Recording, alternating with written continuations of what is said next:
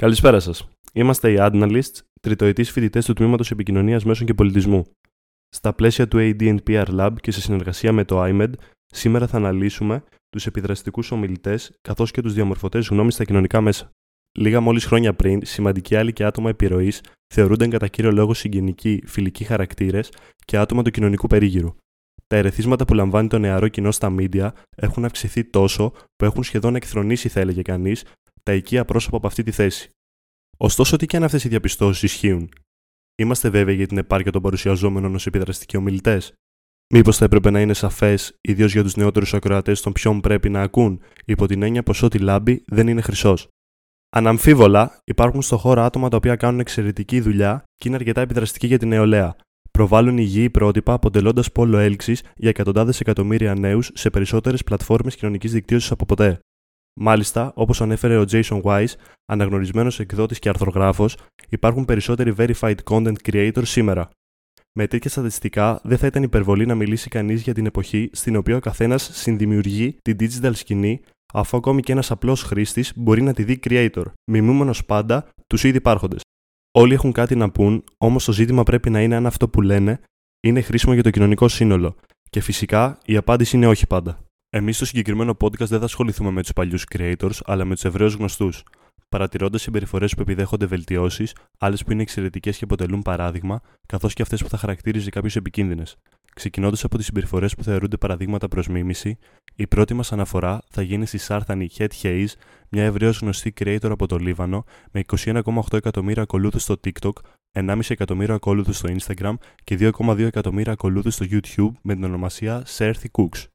Η συγκεκριμένη δημιουργός καταδικάζει εμπράκτος στα βίντεο της τη σπατάλη του φαγητού, φτιάχνοντας ίδια φαγητό και προσφέροντάς το σε κοινότητες ανθρώπων εντελώς δωρεάν. Ο κόσμος τη λατρεύει επειδή αποδεικνύει έμπρακτα την αγάπη και το σεβασμό που πρέπει ο κόσμος να δείχνει στο φαγητό αλλά και στο συνάνθρωπο. Το περιεχόμενό της πέρα από φιλανθρωπικό έχει και ψυχαγωγικό χαρακτήρα, με αρκετά προσεγμένες λήψεις και επιμελημένες παραγωγές. Αναμφίβολα, η Σέρθη Cooks αποτελεί μία από τους δημιουργούς που δικαίως πρωτοστατεί στην digital σκηνή λόγω των πράξεων και όχι μόνο των απόψεών της. Ένα ακόμη creator, ο οποίο αποτελεί έναν από του πιο επιδραστικού ομιλητέ λόγω κύρου και μόρφωση, είναι ο πασίγνωστο ψυχολόγο Jordan Peterson. 12 rules you have. Your rule number one is stand up straight with your shoulders straight. Number two is treat yourself like someone you're responsible for helping. Three is befriend people who want the best for you. Four is compare yourself to who you were yesterday, not the useless person you are today. Do not let your children do anything that makes you dislike them. Set your house in order before you criticize the world. Pursue what is meaningful, not what is uh, uh, expedient. Tell the truth or at least don't lie. That's number eight. Assume the person you're listening to knows something you don't. Be precise in your speech. Do not bother children while they're skateboarding. And last but not least, pet a cat when you encounter one. Ο αιχμηρός λόγος του, με την εγκεντρική προσωπικότητά του και την ανδιαφυσβήτητη μορφωτική κληρονομιά του, τον καθιστούν άνθρωπο που δίνει πολύτιμες συμβουλές, κυρίως σε νέους που προβληματίζονται ή δίνει απαντήσεις σε κρίσιμα ζητήματα για την κοινωνία. Έχει αναφερθεί κατά καιρού στη συναισθηματική νοημοσύνη και την ανάπτυξή της, την προσωπική ανέλυξη και την επίτευξη στόχων, καθώς και τις ανισότητες φύλων, την κατάθλιψη και άλλες σημαντικές ψυχικές διαταραχές. Viral έγιναν και οι 12 κανόνες ζωής που ανέπτυξε ο ίδιος, αποτελώντας σύμβολο ανέλυξης και ανάπτυξης πολύπλευρα σε όλες τις διαφορετικές εκφάνσεις της ζωής. Έχει μιλήσει στα πιο δημοφιλή media και podcast του πλανήτη, όπως το Valuetainment ή στην εκπομπή του πασίγνωστου δημοσιογράφου Piers Morgan. Πολλοί αξιόλογοι άνθρωποι αλλά και πασίγνωστα media έχουν πλέξει το εγκόμιο του Jordan Peterson. Εφόσον έχουμε αναφερθεί σε ανθρώπους με θετικό αντίκτυπο στην κοινωνία και αναλύσαμε το έργο τους, το οποίο εμπνέει θετικά τη γενιά Z, πάμε να δούμε κάποια παραδείγματα ανθρώπων οι οποίοι δεν συμβάλλουν ιδιαίτερα στην προσωπική βελτίωση και στη διαμόρφωση ορθής συμπεριφοράς ενός νέου ατόμου. Άρα η άποψή σου για τα ναρκωτικά είναι πια. Αν σήμερα κάναμε μια συζήτηση δημοσίως και μας άκουγαν 10 πετσυρικάδε, μας άκουγαν 10, 17 χρόνια. Η άποψή μου για τα ναρκωτικά. Ναι. Πώς μπορεί κάποιος να έχει μια άποψη για τα ναρκωτικά γενικά; Τι να σου πω, να σου πω αυτό που λένε στην τηλεόραση όλοι; Όχι, Μην πεις, κάνετε ναρκωτικά. Όχι, να πεις αυτό που νιώθεις εσύ. Ο κάθε άνθρωπος θα δοκιμάσει ό,τι είναι να δοκιμάσει στη ζωή του. Άμα είναι για αυτόν, θα το υιοθετήσει, θα τον καταστρέψει ή δεν θα τον καταστρέψει. Αν δεν είναι για αυτόν, θα το δοκιμάσει, θα αποκτήσει μια εμπειρία και θα το αποβάλει και θα συνεχίσει ως πιο όριμος. Σε καμία περίπτωση δεν λέω, παιδιά, πάντε ρουφήξτε καμιά γραμμή και άμα είστε OK, συνεχίζουμε. Απλά και να σου πω εγώ, ας πούμε, μην πιει, άμα είναι να πιει, θα πιει. Έχει πάντα στο νου σου να μην χάσεις τον εαυτό σου, μέσα σε οτιδήποτε που κάνεις, που είναι ένα πράγμα το οποίο μου το είπε ο μπαμπάς μου σε πολύ μικρή ηλικία. Ότι κοίτα να δεις, είσαι μες στη νύχτα. Από τα 16 μου είμαι μες στη νύχτα. Μου είπε, είσαι μες στη νύχτα. Δεν θα σου πω μην κάνεις, μη ράνεις, μη, μη, μη. Να θυμάσαι ποιος είσαι, μην ξεφτιλίζεσαι και μην χάσεις ποτέ τον εαυτό σου. Και αυτή θα ήταν η συμβουλή Μάλιστα. μου. Κάτσε καλά σου λέω. Μη βάρας τα ξύλα. Μου έχεις άλλες τα Δεν θα κάνεις Εγώ ξυπνάω 4 ώρα το απόγευμα. Τότε κάνω την προπόνησή μου, τότε κάνω αυτά. Εντάξει, λοιπόν. 4 ώρα το, πρω... το απόγευμα, βάραμε τα ξύλα σου μέχρι, δι- μέχρι το πρωί, ρε στα Μη μου βαράς όσο είπατε. Δηλαδή, με αποσυντονίζεις. Παίζω φρουτάκια 100 ευρώ το πάτημα. Μου, μου βάρε τα πριόνια σου δίπλα. Στην ψυχή μου βάραγε το πριόνι, μπρο. Τολκίζω, like. Like, bro, don't play with me. Αυτό το... Συνεχίζει το πριόνι, τολκίζω, μωρέ, αλήθεια. Ο λόγος για την τραπ σκηνή που έχει αναδιαμορφώσει ριζικά την ελληνική μουσική βιομηχανία και όχι μόνο. Ενώ επίσης έχει αλλάξει τον τρόπο σκέψης και την κουλτούρα των νέων συνολικά. Μέσω της τραπ μουσικής οι νέοι έρχονται σε επαφή με την ψευδέστηση ότι ανήκουν σε μια κοινότητα ατόμων που αποτελεί σκληροπυρηνικούς και αδίστακτους gangsters. Έτσι, τα τραγούδια αναφέρονται στις πλήστες περιπτώσεις σε οπλοκατοχή, ναρκωτικά, ληστείες, βία καθώς και άλλες παράνομες δραστηριότητες.